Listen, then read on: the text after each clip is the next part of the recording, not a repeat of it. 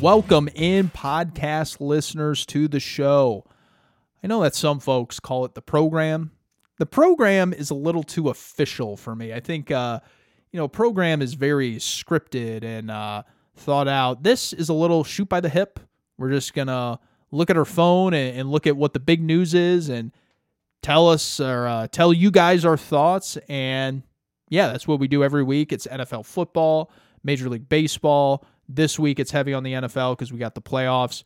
Going to talk about Tom Brady future. Is he leaving the league? Is he not leaving the league? Lamar Jackson, the missteps I think that has led to him and his Ravens relationship. Brandon Staley, what a meltdown. His future. The GMs that were hired by the Cardinals and the Titans in the NFL, going to touch on those two guys and the head coaching candidates or head coaching vacancies out there, along with Sean McVay and my divisional round picks. It is episode 106 of the podcast. Thanks so much for tuning in. Just an absolute ass kicking on Monday Night Football wild card weekend. I do not like that it is on Monday night from just uh uh, uh, conditions of the game standpoint, you know, two games or two days rather, the 49ers now have a leg up on the Cowboys. And that could, I mean, that's a real advantage when we're just talking about competitive balance and which team might win the game this coming weekend in the divisional round. Do I like that there's a game on each night? Yeah. As a consumer, I love that. The NFL, they're not changing because it means more money for them. They're dominating television each night. So I don't expect them to change it. But when we're just talking about, you know, how the games are going to go, I, I really don't see it being fair and square at all. And I'm surprised that you don't hear more coaches or executives. Coaches, they are just, you know, trained to deal with whatever hand they're dealt and, and move on. It's why I love coaches.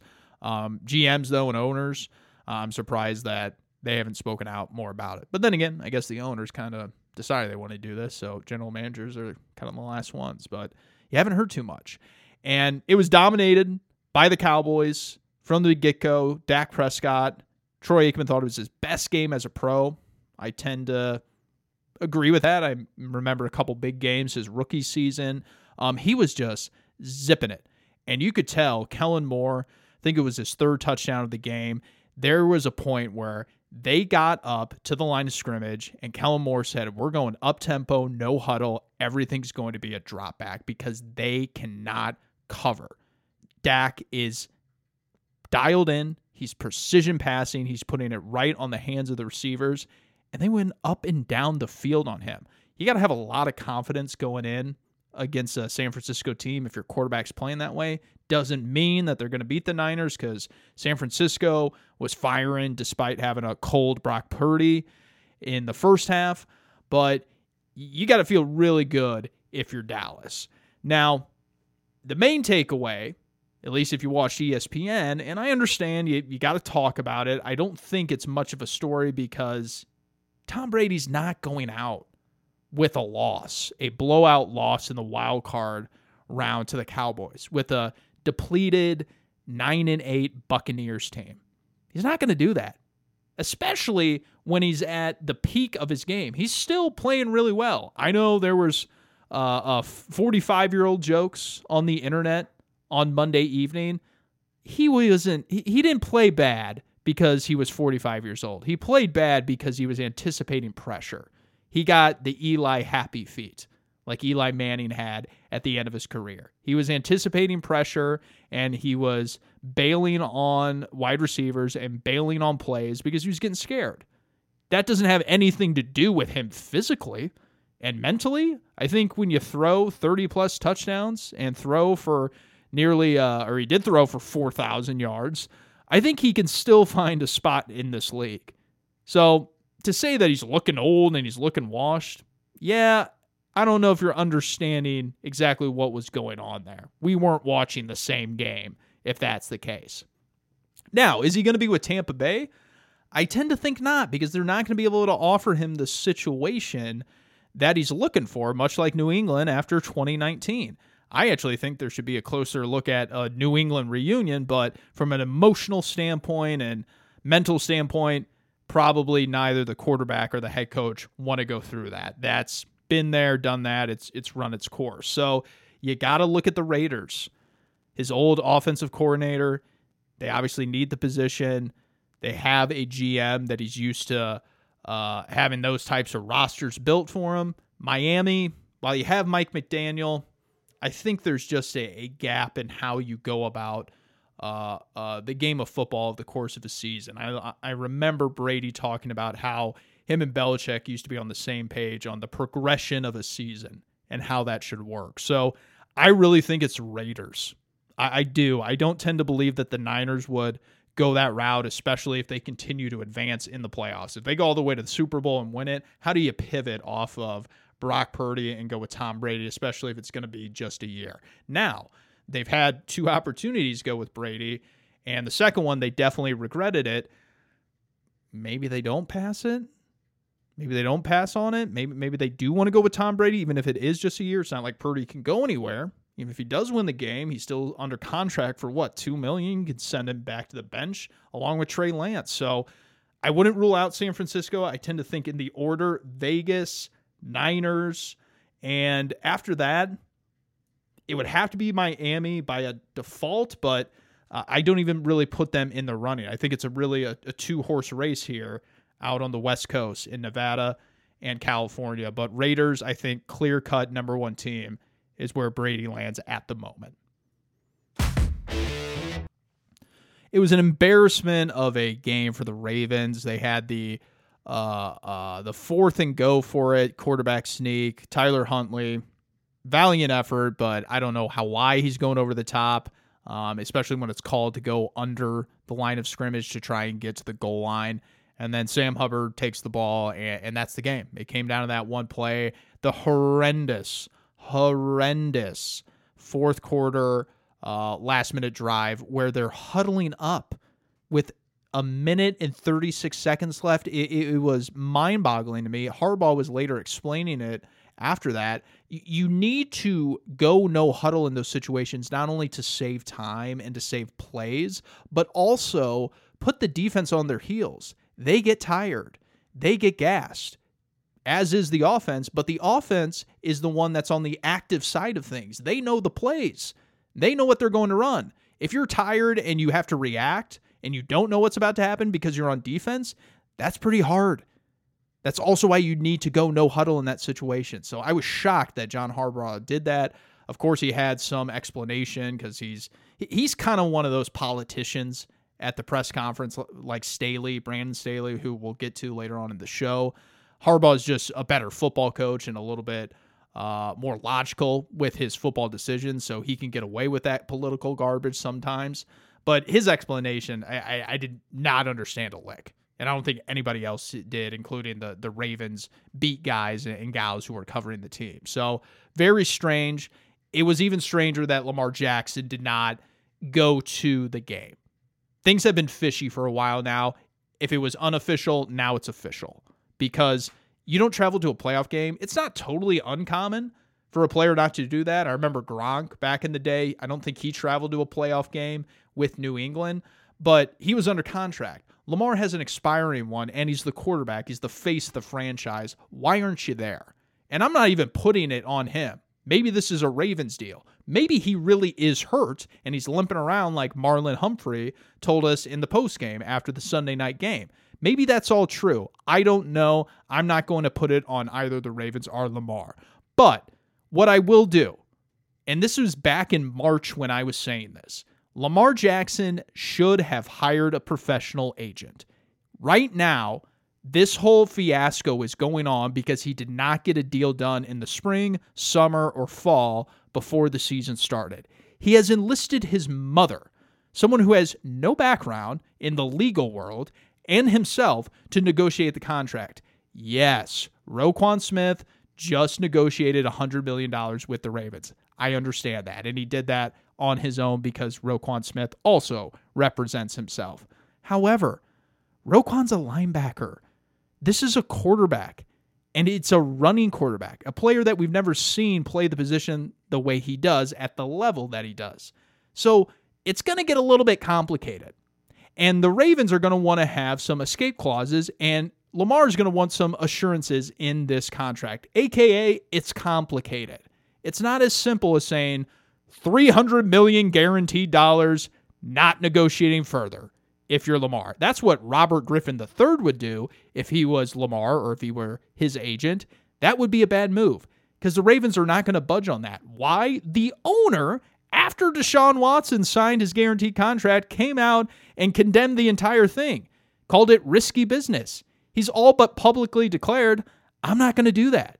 So now you get into the season, you get into a playoff race, you hurt your PCL, and it comes to what I'll just call nut cutting time, and you're not there. And maybe you are hurt, or maybe you're just kind of milking this injury to get the season over with, and then you can finally sign your big deal.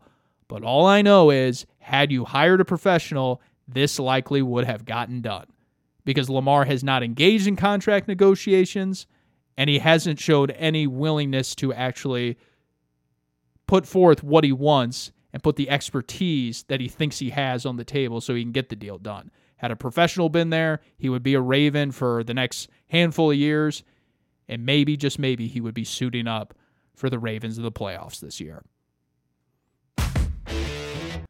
I was watching the Saturday night game with my buddy uh, Negus, and he had called it as soon as the Jaguars got to 14 points. He said, "This is a ball game now." I wasn't quite sold on it, but then it cut to Brandon Staley, the Chargers head coach, and my buddy Negus pointed out that man is shaking in his boots. He is sweating over there, and visually you could see it. It just got worse and worse as time moved on. Here, he got nervous. He knew his team was not in a good spot and you just continue to see the Chargers dropping back to pass and pass and pass, putting it on Justin Herbert. It really is reminiscent of the Lions with Matthew Stafford. I remember uh, I told Negus, I was like, you know, it's just like putting it all on his shoulders, asking him to save the team with no sense of complementary football, not even just a basic game plan to play off of all the phases. It's just drop back, get as many points as you can, and we'll see what happens. They needed a power running game to really wear down that Jaguars team, not only physically but mentally. But instead, it were, was these three and outs and quick drives on offense that gave the opportunity back to the Jags to score more points, and they got in and they won the game. And yeah, was it officiated horrendously? I am totally against what Sean Smith did. Joey Bosa, I am in the corner of the player on this one. Sean Smith instigated that and Joey Bosa was a hold. So rarely, I typically always go with the officials by default just because I think they have a hard job. And I think the application of the rules is what gets glossed over a lot of times with the public. In this case, that is not true. Joey Bosa, that's a real raw deal. He probably will get fined. That's okay. I think it's worth it speaking out on it because Sean Smith, that, that, that was embarrassment. He should not have done that.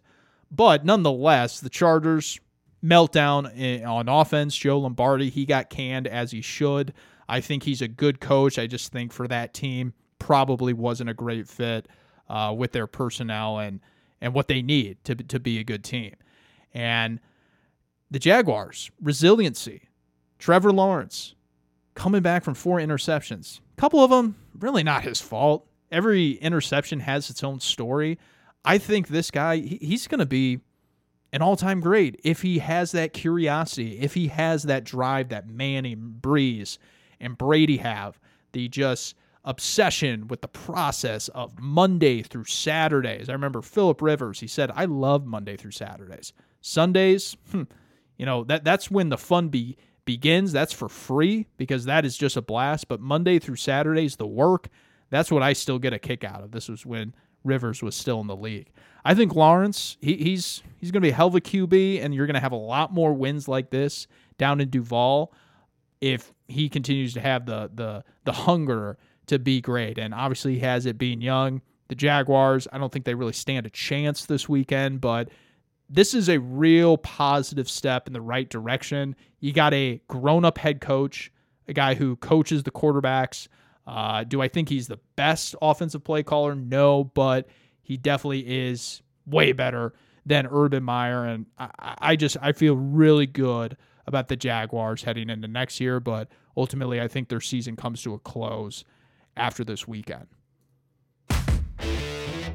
So Arizona hired a general manager, Monty Ossenfort. Strangely, he was a pro football or a pro personnel director, maybe it was player personnel director with the Titans after Jon Robinson got canned. And the Titans interviewed him but chose not to hire him. And they actually took San Francisco's Ran Carthon. So maybe a little bit weird that they let him go. Maybe it was because he was so close to Robinson. They wanted to get a fresh start. I don't know, but it was really impressive that on the first day, the general manager of the Cardinals says there's not going to be egos that are tolerated here.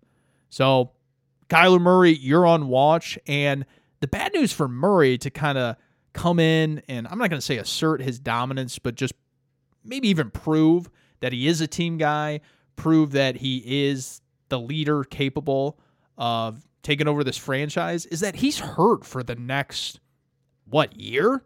Like he's not going to see the field maybe at all. And if he does, it's going to be December.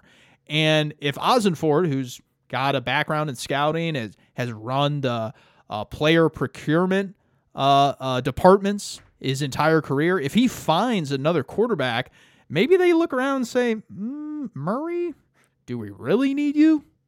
Because the dead money on that contract is going to be far less after next season in 2023. They may be able to get out from underneath underneath it. So Murray, he's going to have a lot to prove quickly when he comes back, especially if it's not until 2024. So I think Bidwill, who gets a little bit of a bad rap, you know, is he a great owner? No, but he's not a bad owner. He doesn't meddle too much. Um, he he definitely has a longer leash than a lot of other general managers, but he also doesn't always you know strike correctly in those positions. Steve Keim was pretty good. Um, was able to get a couple quarterbacks and put together a couple good rosters, but never really quite made a deep run and never really were dominant in nature. So I, think, you know, New England general managers typically have a pretty good track record of getting good rosters put together, but they've never been in the stable environment to get the leash that we're talking about. It's always been in Detroit and the Fords give up on you. And it's been in Tennessee and you know that that one actually turned out pretty well, but then they gave up on you because you know the OC was drunk on an airplane. So it's it's going to be interesting here to see if Monty can get it done. On Ran Carthon, I don't know much about the guy. I really don't. I do know that he's from San Francisco and John Lynch, and they've done an excellent job putting together rosters. I don't understand why I haven't heard of him. With general manager openings being out there, I'm surprised that I haven't heard of Ran Carthon with him coming from a franchise that's been one of the best in the past, I don't know, three, four seasons. You would think you would hear about a name like that, but I, I never have. I, I think that Tennessee just wanted to zag from their original zig with the Robinson tenure, and that's why they didn't uh, hire Ossenfort. So we'll, we'll see how that goes. I think the first order of business is what are you going to do with Ryan Tannehill? I like Tannehill. I think is a good option for the Chicago Bears because he would be cheap, but re upping with Tennessee, he would expect a contract along the same average annual value. And I don't think if you're Tennessee, you want to do that. I think it's time to look at a more long term solution. So that's what I would expect Carthon to do. Maybe he trades for Trey Lance, gets him on a cheap contract, and then the ankle's healthy and he can come over to Nashville. But that would just be because he knows Trey Lance from his time in San Francisco. So that's going to be something to watch, and I think might be a good candidate as we go into the offseason here. Now, the other thing is that the head coaching vacancies out there, Sean Payton has pretty much said he will interview anywhere. He named ownership being chief among the most important things. I don't know how much he can make out of Denver. We don't know enough about their ownership group yet. He named Houston Cal McNair as one that he does know, and he, he sounded pretty optimistic about it. So it sounds like he's legit giving that consideration. And then, of course, there's Indianapolis. Don't see him doing that. Uh, the Cowboys is not going to be open. I think we can kind of put that to bed here. Even if the Cowboys lose, they're not going to fire Mike McCarthy. The guy has got 12 wins both years.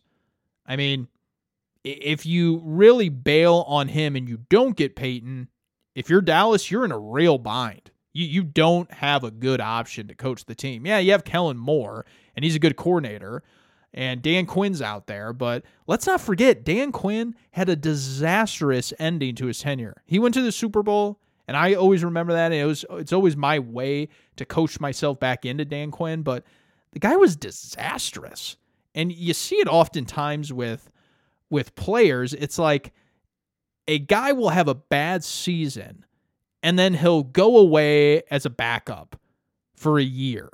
And then he'll play one game the following year. And you'll think, man, maybe he's refurbished himself. Maybe he's good. Mitch Trubisky's like this. But really he's not that good. There was a reason he was let go. That's the that's kind of what I'm thinking about with Dan Quinn here. I think is a hell of a coordinator. I think Dennis Allen is a guy that I you know, he doesn't look great right now. I like him. I still bet on him, but maybe in the end he's the same way. So Dallas cannot just let Sean Payton or uh, Mike McCarthy go bet on Sean Payton that he's going to choose the team because really, yeah, he knows Jerry Jones. And he knows Jerry Jones because Bill Parcells coached the team, but that doesn't mean that him and Jerry are like boys and they're going to be tight and that he's going to want an owner like Jerry watching over his shoulder and in the day to day operations. Maybe he doesn't want that. The only reason it's been uh, hinted at that he would go there is because he, he coached there under Parcells. Maybe, maybe Payton doesn't want to be there in the first place. And then the other one is Indianapolis. And if Jeff Saturday is hired, that will be one of the more fascinating stories in NFL history. A guy in 2022 with no head coaching experience at any level or any coaching experience at a position level, at any level in the NFL or college. He had, he had coached a high school team down in Georgia and he went 1 and 7 and then he had the interim tag lifted.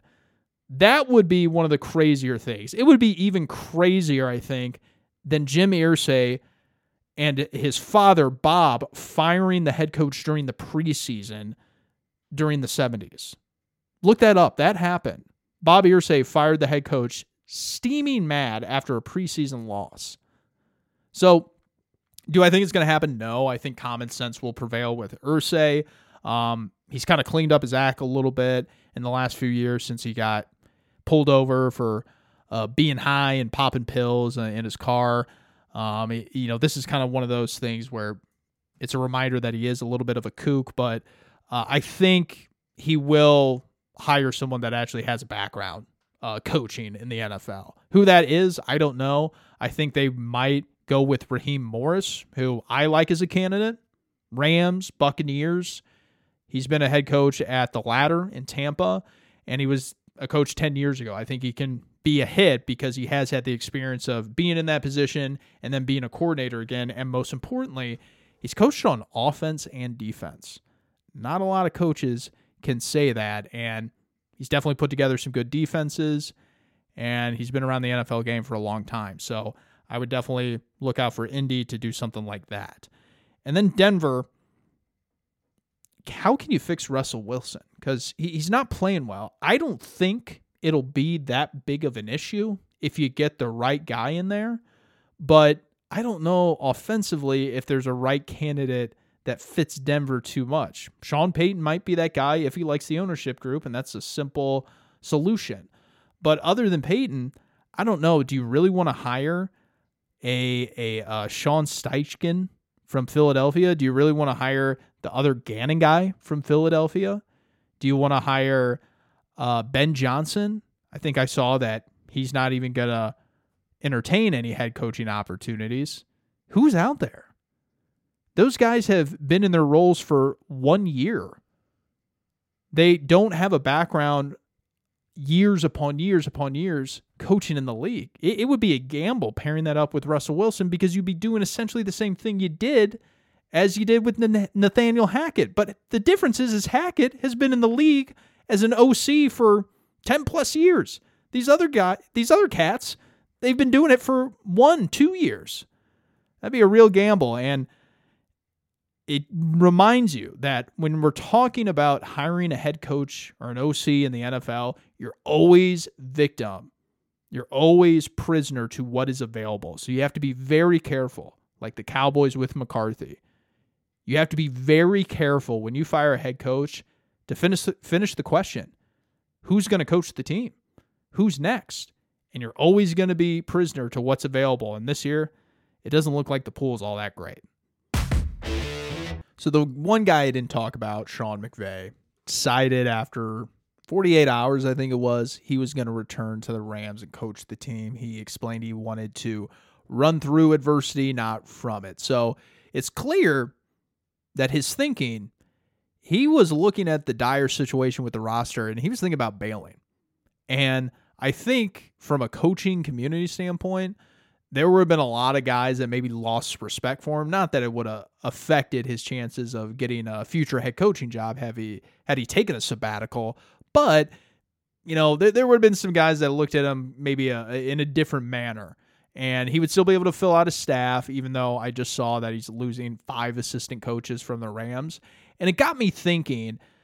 This is really where he's going to be able to take that next step, like a Mike Tomlin a John Harbaugh, a Marv Levy, a a uh, Marty Schottenheimer. I'm not even talking Belichick. I'm not even talking Bill Walsh because those are the Rushmore head coaches, all time great. But all those other names, Harbaugh's, the Tomlins, those are guys that are all time greats because they've been able to stick around with different personnel and gut through the dark days and make them not so dark. When you look at the Ravens and the Steelers and some of those Bills teams after uh, Buffalo had their Super Bowl runs where they lost all four of them, uh, when you look at those teams, their records are not too shabby in, in some of their lean years. Their lean years aren't so bad. And I think that's the real sign of an all time coach. Because when you look at the Pittsburgh Steelers and how they did this year, in the final week, they were in the running for the final playoff spot with Kenny Pickett, first year quarterback. Nobody thought the Steelers would be there. Nobody thought that the roster was any good, even though they would have made the playoffs. But yet, you look at the Cleveland Browns, way more talented. They were not in the running. Not whatsoever. Why? Because one has Steven, uh, Kevin Stefanski, the other has Mike Tomlin. John Harbaugh, even with Joe Flacco, what? They still won six, seven, eight, nine games. You're never going to be a joke when you actually have a legit head coach. That's what Sean McVay has in front of him right now. He just lost five assistants. His offensive coaches, they're always going to be in demand because they're always going to want to take something from his tree because you see the success with the teams with Zac Taylor and Kevin O'Connell and Matt LaFleur. So he's got a real challenge ahead of him. Yeah, you won a Super Bowl. Yeah, you're a good coach. You're not going to be a flop wherever you go. But you're going to be able to make wine out of water if you prove to us that you can get through this next phase with the Rams. You got the same general manager. He's going to get you some good players. He's got limited picks. From a salary cap standpoint, you're pretty limited because it's all tied up with Jalen Ramsey and Cooper Kupp and Matthew Stafford. Are you okay trading one of those guys and getting something back, grooming and developing a young player? Can you be the next team like the Ravens and like the Steelers and those squads that are never going to be a flop? Can you be that in the NFC West? And I think that's what's going to make him an all-time great coach. He doesn't need the next Super Bowl. He's already got a Super Bowl. There's so few coaches that have those. Andy Reid didn't get his until what? Year 18 uh, Marty Schottenheimer never got his. Mike Holmgren only got one. Sean McVay, can you make your team look a hell of a lot better than they actually are? We're going to find out starting next year. Okay, let's get to the divisional round. The first one is going to be Kansas City hosting Jacksonville. Can it be closer than anticipated? Sure. You got playoff football. You got a team riding high after a huge comeback, but Kansas City, too much time to prepare. Andy Reid, I think it's well known, off a bye, extra time to prepare. He throws in more plays. His teams are prepared. They execute them oftentimes they're very creative and clever uh, gadget plays. I think Kansas City will roll with this one by about 10 points at minimum at uh, at Arrowhead. And then when you look at Philadelphia and New York, I would not be shocked if Giants go in there and have the upset. They have to keep it low scoring. They absolutely have to be comfortable scoring maybe 24 points and limiting the Philadelphia offense because I don't think New York is going to be able to gash over the uh, uh, uh, the Philadelphia defense like they did in Minnesota. I know they kind of had some issues earlier in the run game, Philadelphia, but they shored that up with a couple of signings. I know they got Ndamukong Suh. So I think they're going to have to be comfortable. Can you win this game only scoring maybe 24 points? And that's, you know, on a good day. And that's where it's going to be tough for the New York defense. They're to have to have some takeaways. And how healthy is Jalen Hurts? You know, I don't know. I'm not comfortable going with the Giants quite yet, but I might be come Saturday. When you look at the Sunday games with Buffalo and Cincinnati, this is going to be quite the affair. The game that did not happen, the first no contest that I can ever recall in the NFL. Damar Hamlin might be on hand for it. And two high powered offenses, quick strikes. This could be a game in the mid 30s. We could see a team get into the 40s.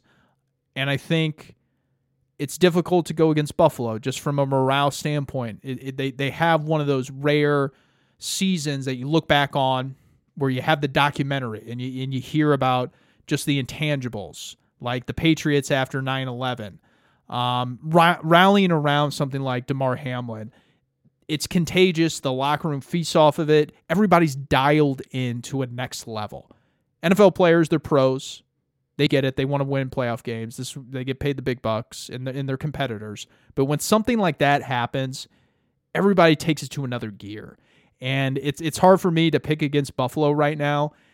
At any point, I think they could even beat Kansas City, especially because it's going to be on a neutral field. I think that hurts the Chiefs. It's not fair to them, but obviously very very unique circumstances there.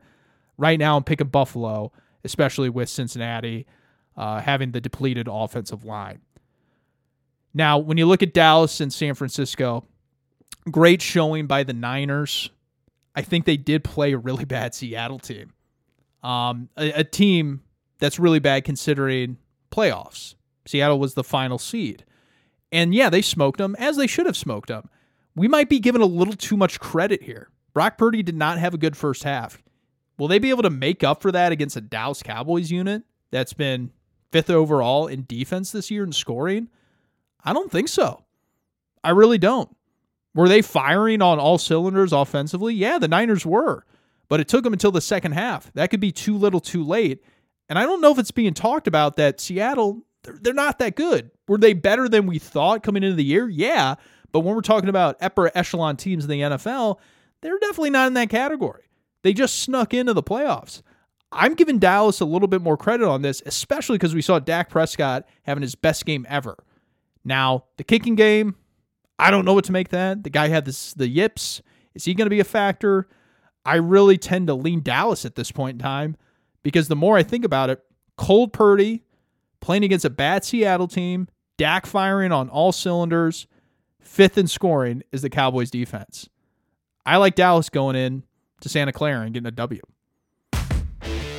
Thanks so much for tuning in, everybody. The podcast, Pete Forsey. Tell your friends, follow, share, review, Spotify, Apple Podcasts, wherever you listen. And make sure to follow us on Twitter. We're always in game tweeting, live game tweeting, all the NFL games at Pete Forsey. That's where you can find me. I post my thoughts there. Course, I post them here after the games and we look forward to the future episodes here episodes excuse me and make sure to uh, tell your friends and family. Thanks so much. We'll see you guys next time